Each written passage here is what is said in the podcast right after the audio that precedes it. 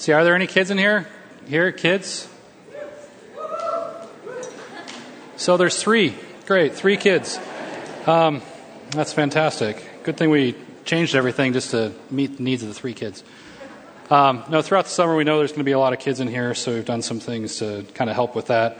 Um, this summer, I'm really excited to be with you. For those who don't know me, I'm Josh Walker. I'm the president of the Bible College, Eternity Bible College, as well as one of the elders here at the church. I'm very excited to be starting an 11 week series this, uh, for the course of this summer. Um, and so this week is going to be primarily introductory and uh, just kind of setting the stage for what we're going to be doing this summer. Um, and I hope it'll be helpful for you guys to see where we're headed. Um, the first thing is, if you've got kids in here, just to say a couple things that'll be helpful for you.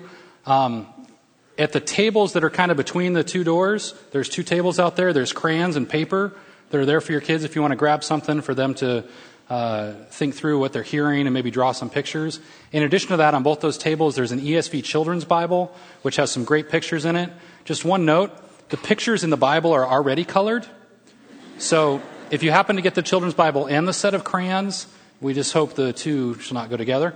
Um, so they can at least survive the summer. Now, the, the crayon, or the books, sorry, the Bibles aren't for you to keep. If you could put them back after the service so other people could keep using them. If you like them, they're a wonderful resource. It's the same text of Scripture that uh, we'll be using so kids can follow along.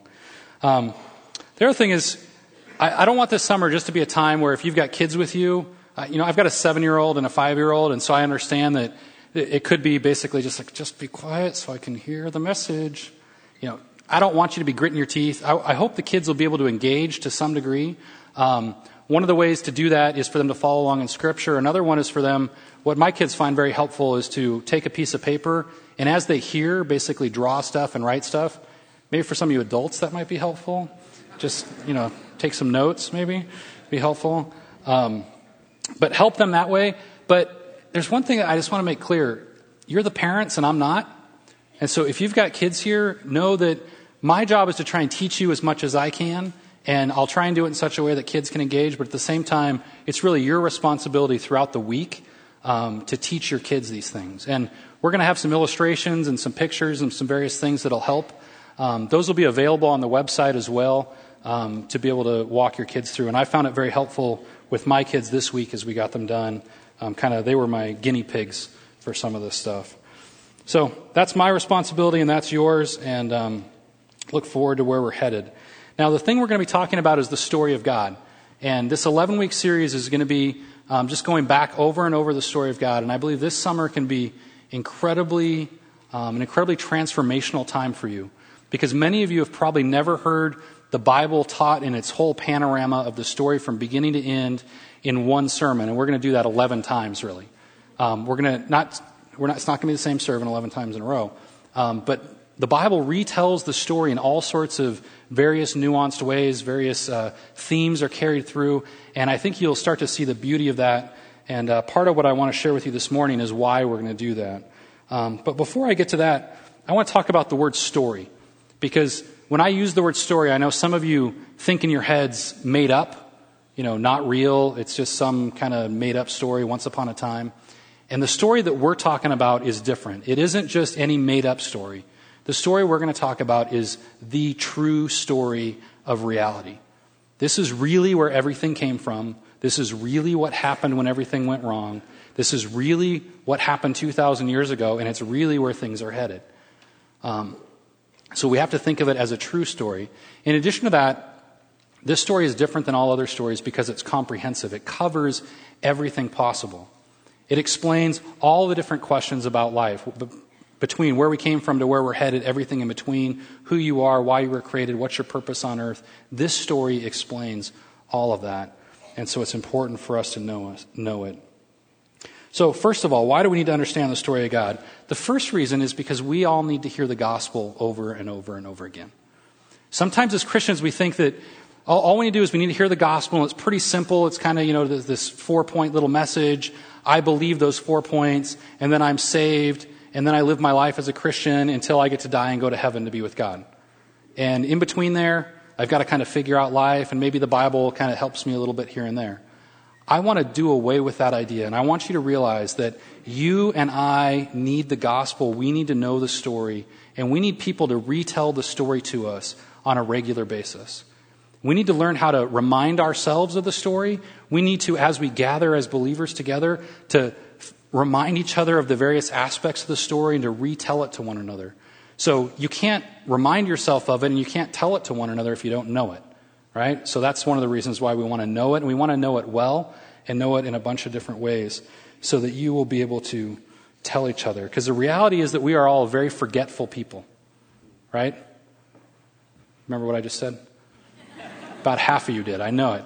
We're very, very forgetful people.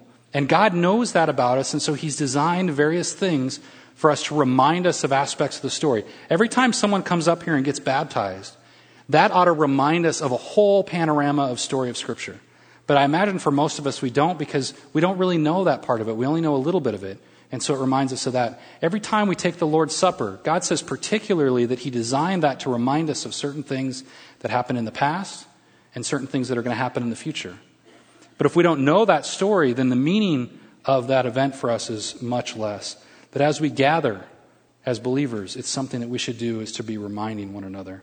So, one of the reasons we're going to tell the story of God is because we all need to hear the gospel over and over and over again. And so, let's figure out how to tell it to one another. Now, the second reason, which is related to the first, is that most of you hate evangelism. I'm, am I telling the truth? I mean, come on. Most of you really don't like going out and telling people the gospel. And I would suggest to you the main reason is because you've learned one way of telling the story, if even that. And that one way of telling the story really doesn't work real well right now with the way most people think today. That way of telling the story usually is kind of four spiritual laws, right? That God is holy, you're a sinner, you're separated from God, Jesus. You guys familiar with that? Right? And that then you're taught, it seems like most of evangelism training is teaching you how to convince people that they want to hear that story. Rather than looking at all the various ways that God describes the good news and saying, you know what, this person, maybe they would hear it better this way or they would hear it better this way. And so we're always spending our time and, we're miserable trying to figure out, like, okay, how can I get them to just listen to this one way that I know how to tell the story? And it ends up making us miserable, and it's also not very good for the way we talk to one another. Now, understand that every way we tell the story, Jesus Christ is the center of it. He is the hinge and the climax of all of history, no matter what way we retell the story. But know that most people today, they aren't concerned with about being with being guilty before a holy God. They just aren't. They're not real concerned with being guilty before anyone. What they're a lot more concerned with is why do I exist? Who am I? What's my purpose? Is there any purpose in this world? Does this book answer those questions? Is there a story you can tell them to say, listen, God has a purpose for you? And that purpose culminated in Jesus Christ, and here's who He wants to make you into. And maybe at some other point, you can tell them the story that involves their guilt and things like that. But what I want you to do is by the end of the summer, you will have at least 10 different ways that you can tell the gospel story. And I hope by you seeing us do it in various ways, you will start to think, wow, I wonder if the story works out from this kind of perspective. And you'll be able to walk through the story and see it. So there'll be more than just those 10, there'll be a bunch of different ways. Now, in addition to that, just the way that we're made up, the way that as human beings we are created, we use stories to give meaning to our experiences, to everything that happens in our life, as well as to any statements of truth. That every day this week, you had either a really horrible week, a really good week, or a really just kind of apathetic week, right? It's pretty easy. Now, every experience that you had, if you had a horrible week, there was some experience or set of experiences that made this week miserable. You figured out what the meaning of that experience was in light of the story that you really believe, of why all things are happening. If it was a great week, it was the same thing. You understood why that happened to you in light of the whole story. Let me give you an example. Let's say this afternoon you go out and you're driving down the freeway, and I hope no, this doesn't happen to any of you, but you're in a horrible car accident, car's totaled, for, you know, everyone thinks you, you should have been dead, but you live.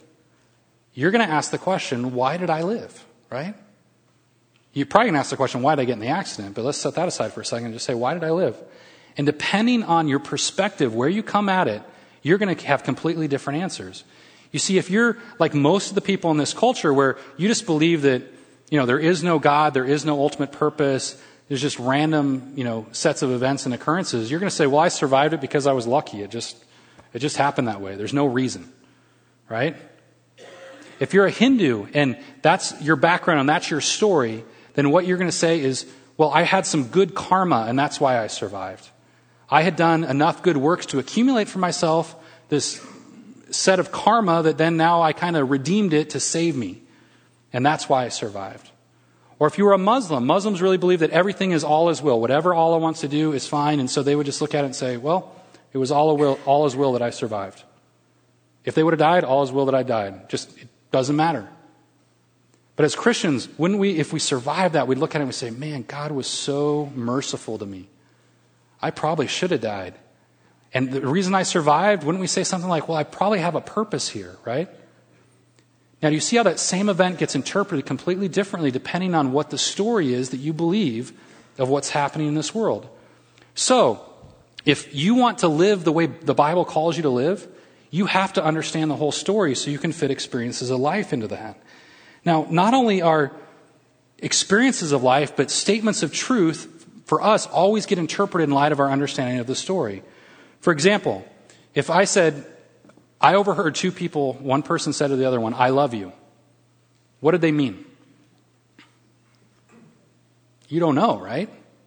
It all depends on what the story was in the context of which that was said.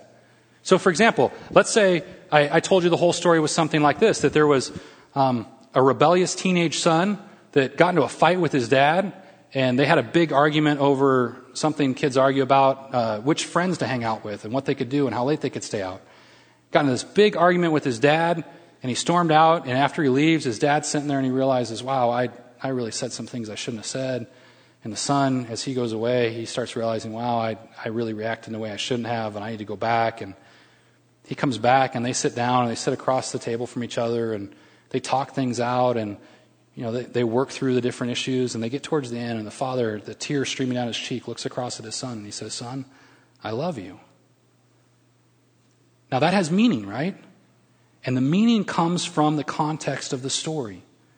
That I love you in that context means I forgive you, I will always care for you, I will never abandon you, I always want to work things out when we're in trouble, right? All that meaning comes from the context of the story.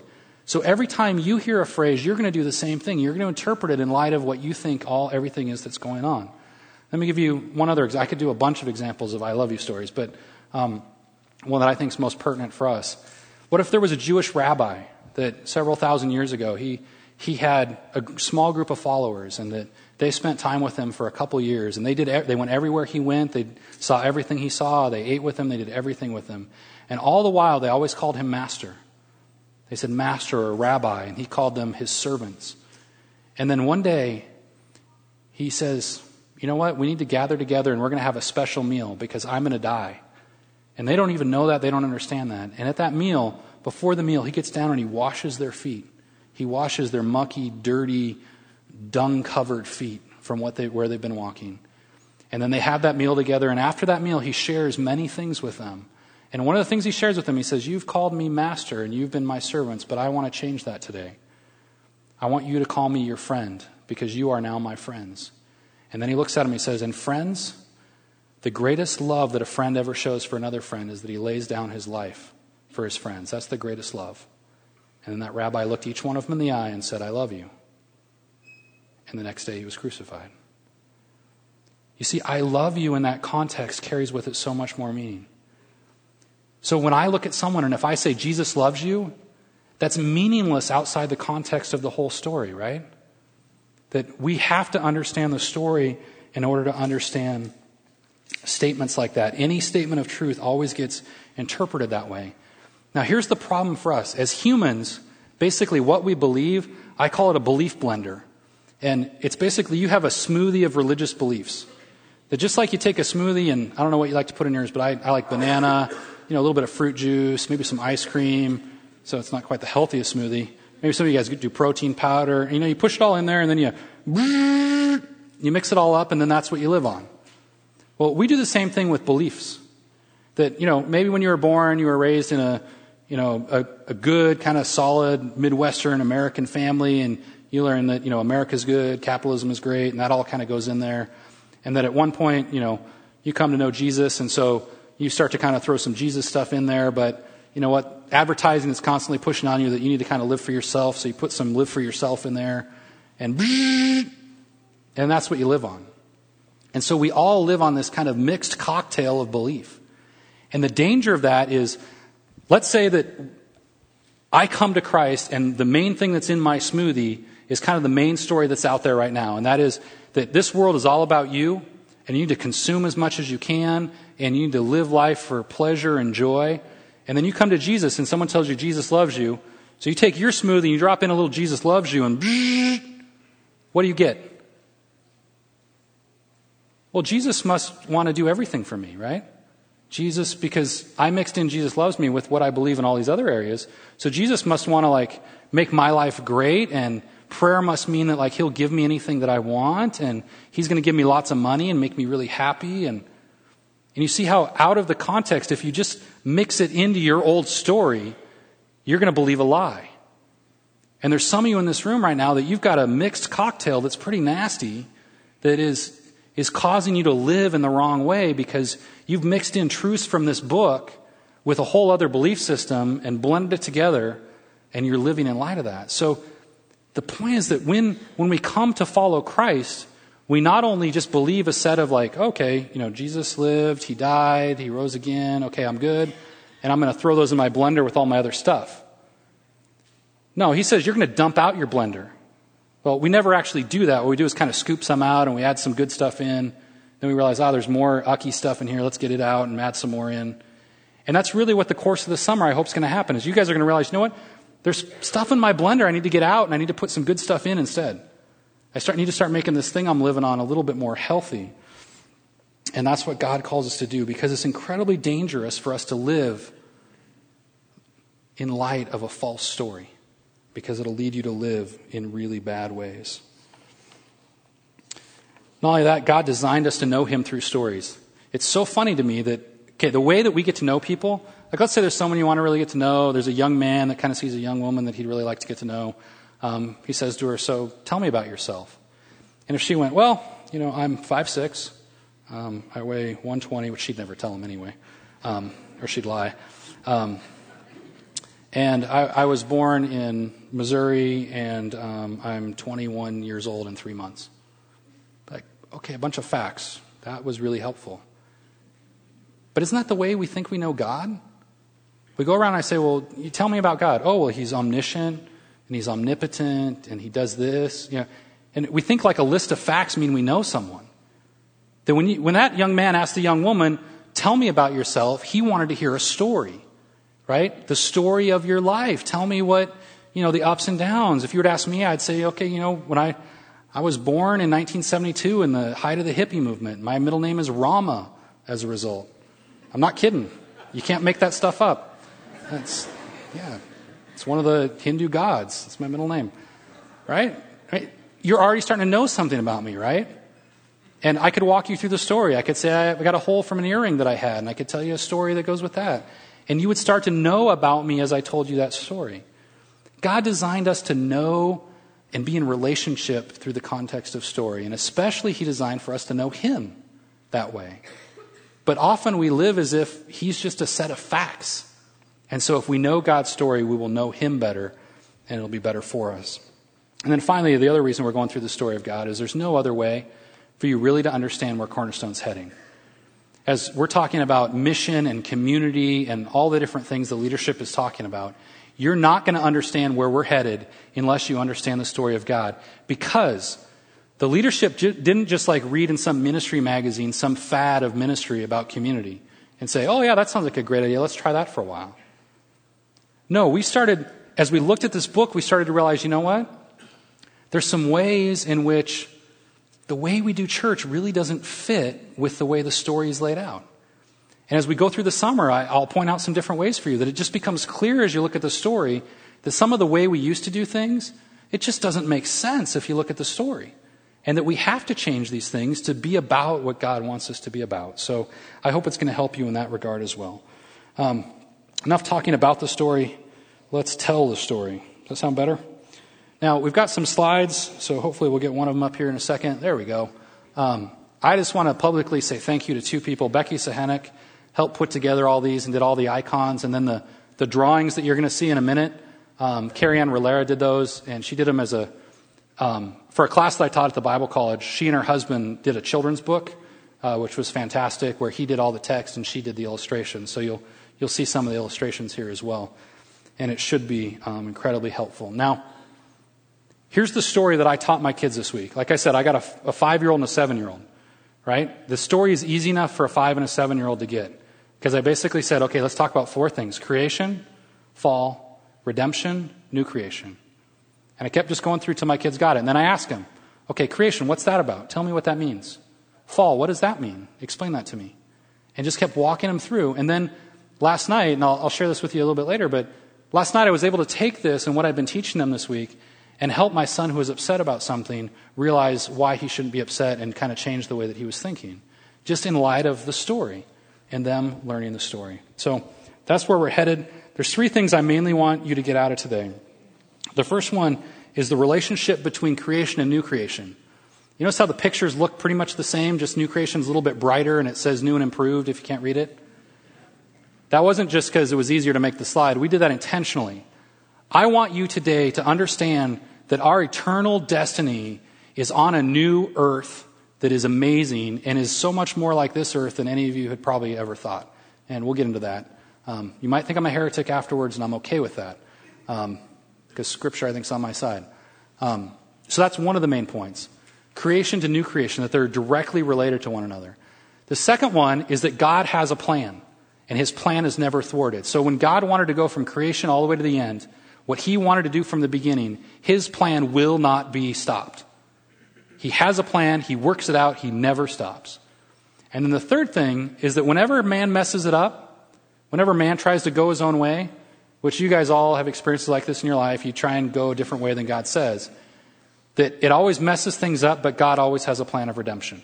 He always will fix it. He always has a plan for how he's going to fix it and bring it back to what he wants to do. Amen. All right. Second slide. And I'm going to read to you from Genesis chapter 1. Creation. And there's intentionally an upward slope there because I think sometimes we read the creation account and it's like, okay, Adam and Eve are, you know, in the garden and we think that what was supposed to happen from there was pretty much the two of them were just kind of going to live in the garden rather than realizing, no, God had intended for them to make something amazing out of this world. To take what he started with there and to create something amazing with it, for it to proceed to something. So in Genesis chapter 1, he writes this, the very beginning. In the beginning, God created the heavens and the earth, and the earth was without form and void. Darkness was over the face of the deep, and the Spirit of God was hovering over the face of the waters. And God said, Let there be light. And he continues on through the rest of chapter 2. And he creates light, and he creates oceans, and he creates the earth, and plants, and trees, and sea animals, and birds, and land animals. And then finally, he ends with in chapter 1, verse 26, he says, And then God said, Let us make man in our image, after our likeness. Let them have dominion over the fish of the sea, and over the birds of the heavens, and over the livestock, and over all the earth, and over every creeping thing that creeps on the earth. And so God created man in his own image. In the image of God, he created him. Male and female, he created them. And God blessed them, and God said to them, Be fruitful and multiply, and fill the earth Subdue it and have dominion over the fish of the sea, over the birds of the heavens, and over every living thing that moves on the earth. And God said, Behold, I have given you every plant yielding seed that is on the face of the earth, and every tree with seed in its fruit. You shall have them for food. And to every beast of the earth, and to every bird of the heavens, to everything that creeps on the earth, everything that has the breath of life, I have given every green plant for food. And it was so. And God saw everything that he had made, and behold, it was very good. And that's the end of the sixth day. You see, God made something incredible and amazing there at the beginning. Now, I want to show you kind of a little picture. This is how Carrie Ann uh, envisioned creation. And uh, yeah, that's me. If uh, you haven't figured that out yet, yeah, when it's your professor, and you'll see why she wanted to make that me. And just note how amazing creation is, right? And sure, it's you know an illustration, but creation's happy, right? And everything's amazing, and the, the trees and the clouds even are all smiling, and the bird's happy, and there I am with the lion, and I'm in my birthday suit. Um, that's awkward. Yeah, there's an appropriately placed leaf, which wasn't really there, but you know, we just thought probably should keep this PG. Um, the happy little bunny and the lion there together, and you know the lion's not eating the bunny yet. Um, and see, creation was happy. And I want to introduce a, a Hebrew word to you. Um, and it gets translated as the English word peace. And I don't like the English word peace because it really doesn't convey the original meaning. The Hebrew word is shalom. You say shalom with me? Shalom, which uh, Jews will use to greet each other. Arabs use the uh, Arabic term salam, which is related to it. And it's a word that doesn't just mean peace the way we think of it. Like we think of peace as not fighting. And that isn't at all what is conveyed by the term shalom. Shalom is when things are the way they should be. When God and creation and mankind is all operating in a right relationship with one another so that everything is amazing and everything works together exactly the way it should be. That's shalom. So when God created and it was very good, it was in shalom. It was in the state of perfection, amazing, functioning together, where man was ruling over creation in a really healthy, wonderful way, and mankind related with one another properly and related with God. Remember what Adam did with God in the garden? He walked with him, right? I mean, amazing. When you, you read that and you think, that's just really the way that it, it seems like it should be. And God says, yeah, that is exactly the way that I intended it to be. And then God's point, if you look at the next slide, was to take creation and for it to become new creation. You see, from the very beginning, that this plan that we read, and we're going to read at the end of Revelation, of what it was going to be like, where you took a garden and it becomes a garden city. Don't, don't think of the city in the New Jerusalem as being like cities you think of today, right? Where it's all kind of dark and dirty and grimy and all that. Think of a, a city that's filled with gardens and trees and rivers flowing down the middle and just the most amazing city that you can imagine in your head, and it's even better than that.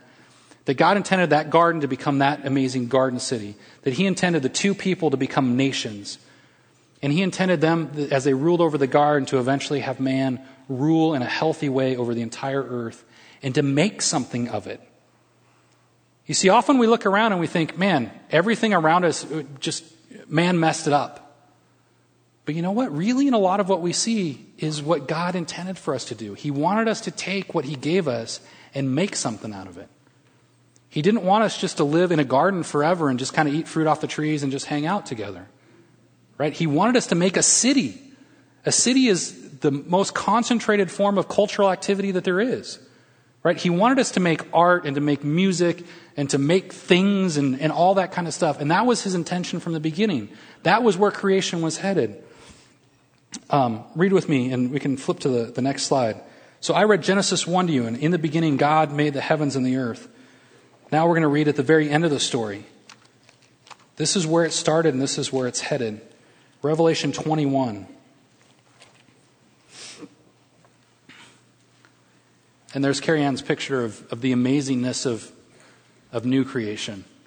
So everyone's happy. There's kind of a city, but there's a river, and there's a koala bear. I think maybe she has like this, this dream of being able to hold and cuddle a koala bear, so she's got one there. So, and honestly, if you've ever thought that, like, wow, wouldn't that be great to kind of like play around with a lion and not get your head bit off and, you know, that whole thing? Well, new creation you're going to get to. Okay, it doesn't absolutely say you get to play with lions, but I'm pretty sure.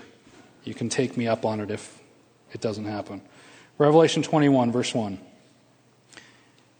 Notice the connection back to Genesis chapter 1. Then I saw a new heaven and a new earth, for the first heaven and the first earth had passed away, and the sea was no more. And I saw the holy city, the new Jerusalem, coming down out of heaven from God, and prepared as a bride adorned for her husband. I heard a loud voice from the throne saying, Behold, the dwelling place of God is with man. He will dwell with them, they will be his people, and God himself will be with them as their God. He will wipe away every tear from their eyes. Death shall be no more. Neither shall there be mourning, nor crying, nor pain any more, for the former things have passed away. And he who was seated on the throne said, Behold, I am making all things new. Also he said, Write this down, for these words are trustworthy and true. And he said to me, It is done. I am the Alpha and the Omega, the beginning and the end. To the thirsty I will give from the spring of the water of life without payment. And he goes on to describe the New Jerusalem here.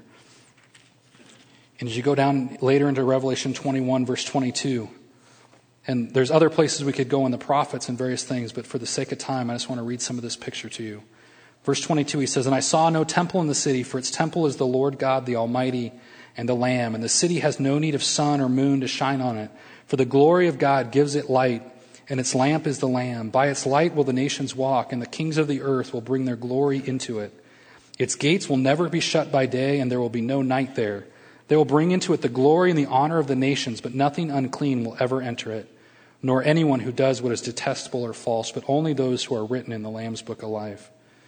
Then, chapter 22, verse 1 Then the angel showed me the river of the water of life, bright as crystal, flowing from the throne of God and of the Lamb, through the middle of the street of the city, and also on either side of the river. The tree of life with its 12 kinds of fruit, yielding its fruit each month. The leaves of the tree were for healing of the nations. No longer will there be anything accursed, but the throne of God and of the Lamb will be in it, and his servants will worship him. They will see his face, his name will be on their foreheads, and night will be no more. They will need no lamp or sun, for the Lord God will be their light, and they will reign forever and ever. You see, this is the world that we all want, isn't it? You know, all of us, as we look at the world around us, we all know that there's a world that we really think should be here, right? We think there ought to be a world where children aren't starving to death in Africa every day. We think that there ought to be a world where when the children are starving to death, that there's people on the other side of the planet that have more food than they know what to do with. That there shouldn't be any poverty. We know that there's that the world somehow ought to be full of plentiful and a, just full of plenty and abundance instead of starvation and lack. There ought to be a world where there is no CHF. That there's a world where there shouldn't be any pollution, but instead there should be purity, where there isn't destruction, but instead there is creation where there's no shortage of time, where we don't always feel pressed for time to hang out with friends, to make good relationships, to make something beautiful. We know there's a world where there shouldn't be any exploitation, where there shouldn't be any human trafficking. We know there's a world where people shouldn't be getting hurt, where you shouldn't be getting hurt. We know that the world should be where there is no war, where nations, rather than trying to kill one another and to dominate each other, ought to be working together to bring glory and honor to God. We know there's a world where there should be no more darkness or evil or detestable things, but we all ought to be able to have perfect relationship with God. We know there's a world where humans ought to be able to reign over the earth in the way they were supposed to. Don't we all know this is the world we all really want? And God says, I am going to make it. And the reason I drew it this way is because I want you to know that from the beginning, this was God's intention. Because sadly, a lot of us have not, have lost our hope. Because what you've put your hope in is you hope someday you get to go to heaven. And heaven, in the way that you think of it, is this kind of ethereal place with clouds and harps, and we, it's really boring. Did I just say that? Yeah, right? For a lot of you, and especially, especially I find with younger people, they just kind of say, you know what? I don't want to go there. There's a lot of stuff I want to do. And it's because we misunderstand what God's future hope and intention for us is. You see, I want to say this clearly because I think it's been misunderstood in the church for a long time. The Christian hope is not to spend eternity in heaven. The Christian hope is to spend eternity on a new resurrected earth reigning over it. When you die, you get to go to heaven. But that's temporary until heaven comes back to earth. Did you just read what I read in Revelation 21? That heaven comes back to earth and it says God once again dwells with his people, dwells on the earth.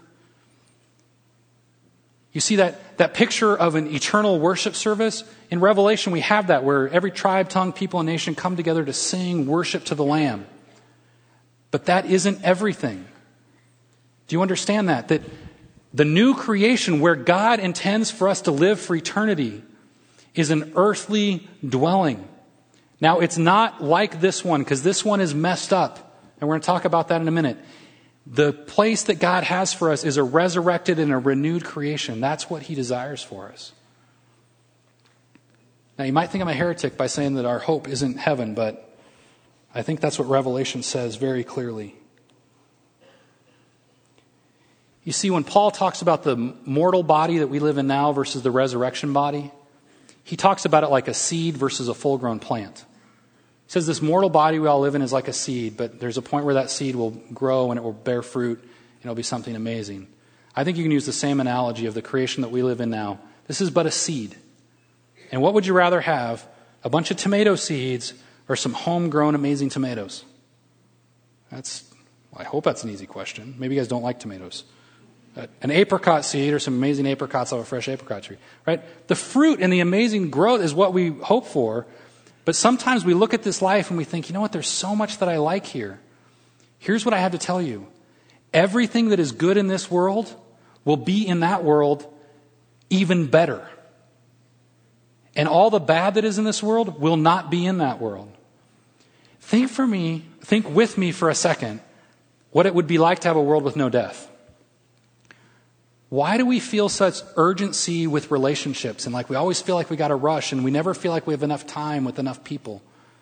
Right? I, I know hardly just a few of you, right? And it's because, what? I'm crunched for time. Why am I crunched for time? Because I got a deadline. It's called death. And I only got so much time until there, and so do you. And so we only have so much time before we die. And that's relationships, that's things you want to know. It's everything in your life is crunched because you don't have enough time before you die. Imagine a time when there will no longer be death or decay. People, you know, they ask, well, when we get to heaven, and I'd like to say, when we get to new, the new heavens and new earth, when we get to the new creation, will I just kind of know everybody? People seem to have this idea that, like, instantly I'm going to know everything about God, and instantly I'm going to know everybody that's there. Like, we're going to have little signs that float over our head, you know? Hi, I'm Josh. Maybe it tells a little bit of my story or something. Or we're going to like touch each other and like download or something. It's like, why do we feel like we need to know that instantly? You'll have eternity. You know what? I could spend 10 years with each one of you, and I still wouldn't have used up any of the time. Eternity is going to be forever being able to be in relationship with other human beings, to travel to different places on the new earth, to make new music, to make new art, to make new instruments, to make new music to do all kinds of amazing things that you haven't even thought of. Right? As I'm painting this picture, I'm just, I, I feel so inadequate because it's so much better than even what we imagine here. But for many of us, we've lost a hope of heaven because we're satisfied with this world. And we think we're, we're content. We think that, you know what, I've got it pretty good here. No, you don't. This ain't anything like what it's going to be like. You know how you feel busy all the time? That's the number one problem. You ask people, what's wrong? I'm busy. I'm just so busy with my life. Well, that's because you got this deadline that's pressing against you. And one day it'll be gone. Don't live for the seed, live for the fruit. Now, you notice the line goes from a solid line to a dashed line because I just painted a great picture of the world as it should be. And the fact is that we don't live in a world that's like that, do we? We live in a world that's full of war and poverty and exploitation and all sorts of horrible things that we don't even need to talk about. And why is that? Because something happened here. Right? What happened between on the way from new creation to the, or sorry, from creation to the new creation, what happened? The fall. In Genesis 3, Adam disobeyed God. And it wasn't like it was just a small thing. It was cataclysmic. It was a cosmic treason that Adam committed and destroyed it brought curse upon the entire earth. That when you read that section there in Genesis 3, you see that what God did as a result of that sin is that all of the earth, everything was subjected to futility, is what Paul says in Romans chapter 8. So from Genesis 3 to Revelation 20, we've basically taken a detour. That we left the line that was headed towards new creation, we've taken a detour. And that detour goes down for an awful long time. But then God turns the corner and he says, I'm going to get you back there. That he has never lost sight of where his intention was from the very beginning. So we can see the next slide. Maybe. There we go. So you remember the first creation? Yeah, this is when people usually start laughing slowly. Um, I don't know why. What is it that is funny in that picture to you? Um, yeah, see, my student really wanted to draw me so that she could draw the uh, the bird having a little poop on my head there. Um, but I thought this is a great depiction of what happened at the fall. All of creation right? That the animals and humans no longer interact the way they're supposed to. The bunny's dead. The, the lion looks pretty angry now, right? Like, I better get out of there. Um, I'm still in my birthday suit, but now I'm ashamed of it. Um, and don't look too happy about it. And you got Satan there, and the tree is no longer happy, it's angry. Got a nice polluting nuclear plant. Um, that's the world we live in. I'd rather live in the other world, right? And I really wish God would bring about the other world. And thankfully, that's exactly what He's done. Now, I think so many times I've read Genesis 3 and I've thought about the fall, but until I've understood creation and new creation and where it was headed, it, it just really didn't hit me as sad as it has now. Like, I think about the world the way that it should be and the way that He wants it to be, and then I think about what Adam did and how it messed everything up and how it cursed everything, decay and disease, and just everything came in at that point death, and it brought about all this destruction. And I get so sad thinking, Wow, it just it deviated everything. But thankfully, God had a plan, right? He didn't get taken by surprise, but instead, He had a plan to bring it back on track. And that's the next slide. That's the idea of redemption. That, yeah, we, we got sent from the fall, we got sent down this long path. And over the next couple weeks, I'm going to fill in a lot of the details on this chart for you. So you'll see, you know, why is there squiggly lines and why do they split and why is there this other line and all that. And you'll, you'll begin to understand what that's all about. But redemption, what God was doing from Genesis 3 to Revelation 20 was redeeming the world and getting it back to what He'd wanted from the beginning. And all of that centers in the life, death, burial, resurrection, and ascension of Jesus Christ. All of what God was doing in redeeming the world and bringing it back to what He wanted it to be, all centers in what Jesus Christ did while he was on this earth. I read to you a little bit from Romans 8 earlier when I said that the creation was subjected to futility. I want to read that in its context now. Because I want you to understand. So often we think of redemption as God saving me. But when you see the story this way, that doesn't make sense anymore, does it? So there was a world and the world went bad, so God saved me. That, that doesn't fit with the story, right? There was a world that was really great that God was trying to make into something. It went bad, so God redeemed the world, right? He fixed the whole world. He didn't just fix individual humans. Romans 8, beginning in verse 19. He says, For the creation waits with eager longing for the revealing of the sons of God. For the creation was subjected to futility not willingly, but because of him who subjected it, in hope that the creation itself will be set free from its bondage to corruption and obtain the freedom of the glory of the children of God. For we know that the whole creation has been groaning together in the pains of childbirth until now.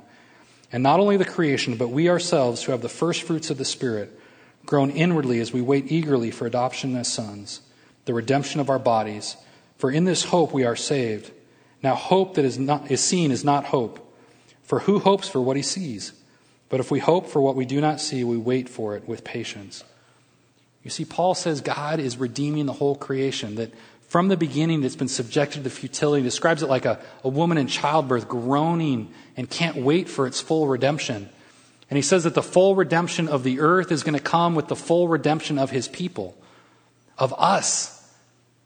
Because from the beginning, go back to the beginning, God said, Adam, why I've created you is to reign over this earth. So for the earth to flourish and be once again brought back to shalom, you need humans to be in right relationship and ruling properly over that. So he had to redeem humanity in order to redeem the entire earth. And that's what he's doing. So for him to redeem humanity and everything that he was going to do, if we go to the next slide, really comes down to one point in history.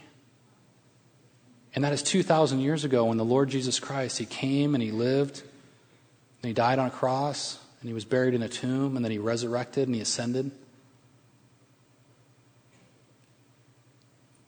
And that was the turning point of all history. That as everything was going down, He turned the corner. Jesus is the center and the climax of all of history, of the entire story. Everything since then has been God implementing the redemption that He had started there, and that He has been working on that for the past 2,000 years. Now, I painted a picture earlier of, of this world that we all really want. But for many of you, you probably wonder, how do I really know that's going to happen? Because you know what? Honestly, this world doesn't look like it's getting there. It seems to be going downhill, if anything. I'll give you two reasons why. Number one, that world is going to happen because God said it would. In Revelation, he said, write down these words because they are trustworthy and true. Okay? There's one reason. There's another reason. We've already seen it. Because 2,000 years ago, when Jesus walked on this earth, he gave us glimpses through his life as the king of new creation came and walked among us. He gave us glimpses of what this life will be like. Let me read you from Matthew chapter 4, verse 23. You think of all the things that the fall wrought. Look at Jesus' life. He overcame them. Matthew 4:23 and he went throughout all Galilee. That's a whole region in northern Israel, teaching in their synagogues and proclaiming the gospel of the kingdom and healing every disease and every affliction among the people. So his fame spread throughout all Syria, and they brought him all the sick, those afflicted with various diseases and pains, those oppressed by demons, epileptics, and paralytics, and he healed them. And great crowds followed him from Galilee and the Decapolis and from Jerusalem and Judea and from beyond the Jordan. You see, Jesus Christ intervened, intervened 2,000 years ago, and I could go to different places. He calms a storm, He feeds thousands that are hungry. You see, He raises someone from the dead. Everything that we see from the fall and we see this world get messed up, Jesus gave us a glimpse while He walked on this earth. And that the guys who wrote this book, Matthew, Mark, these guys lived and saw these things. So if you want confirmation that this is going to happen, take it on the basis of these eyewitnesses that saw it happen while they were there. And then Jesus says, Here's what's going to happen I am going to raise from the dead, and that is going to be the first part of new creation. I will be the first one, as the Bible says, He's the first fruits. He's the first one that now raises from the dead. And then He says, We all are the first fruits because you are part of new creation if the Spirit of God dwells within you. So he is now taking it back to new creation. And he promised through his life, he showed, and then through his prophet, he promised exactly what he was going to do.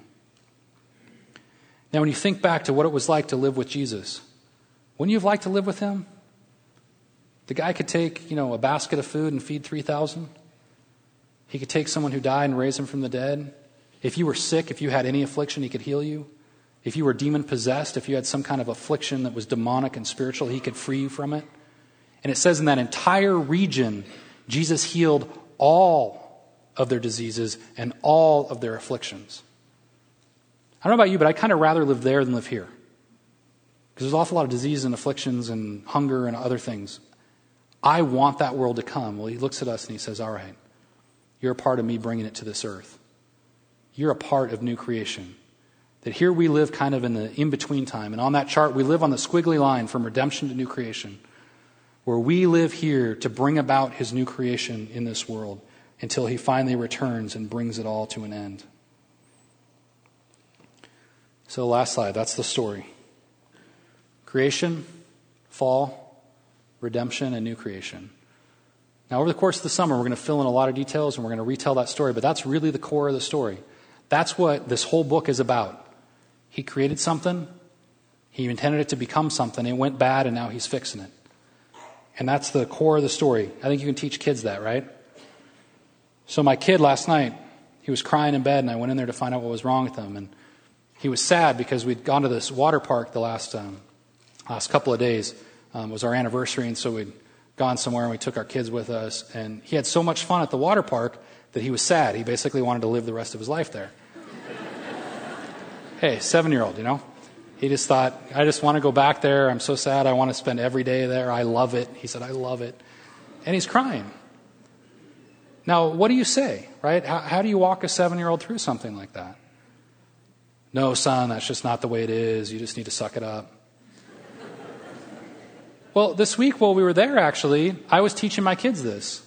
You know, they sent me the, the rough copy of these, and I kind of walked my kids through it, and so I brought them back to it. And I said, you know what, son?